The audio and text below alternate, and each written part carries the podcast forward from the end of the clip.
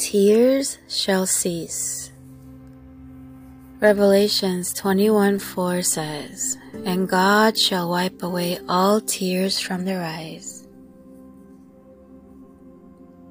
Yes, we shall come to this if we are believers.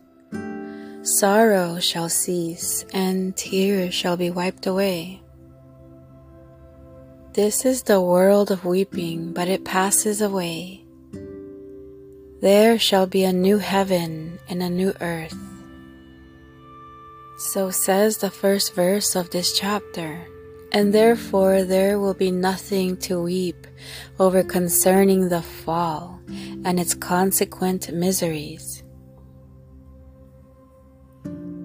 Read the second verse and note how it speaks of the bride and her marriage.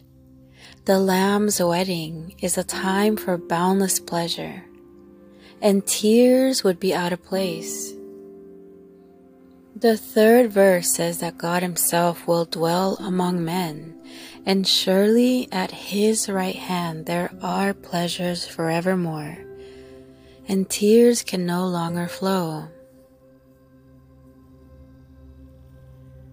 What will our state be when there will be no more sorrow, nor crying, neither shall there be any more pain? This will be more glorious than we can as yet imagine. O eyes that are red with weeping, cease your scalding flow, for in a little while you shall know no more tears. None can wipe tears away like the God of love, but He is coming to do it. Weeping may endure for a night, but joy cometh in the morning. Come, Lord, and tarry not, for now both men and women must weep. And I say these things in the name of Jesus Christ. Amen.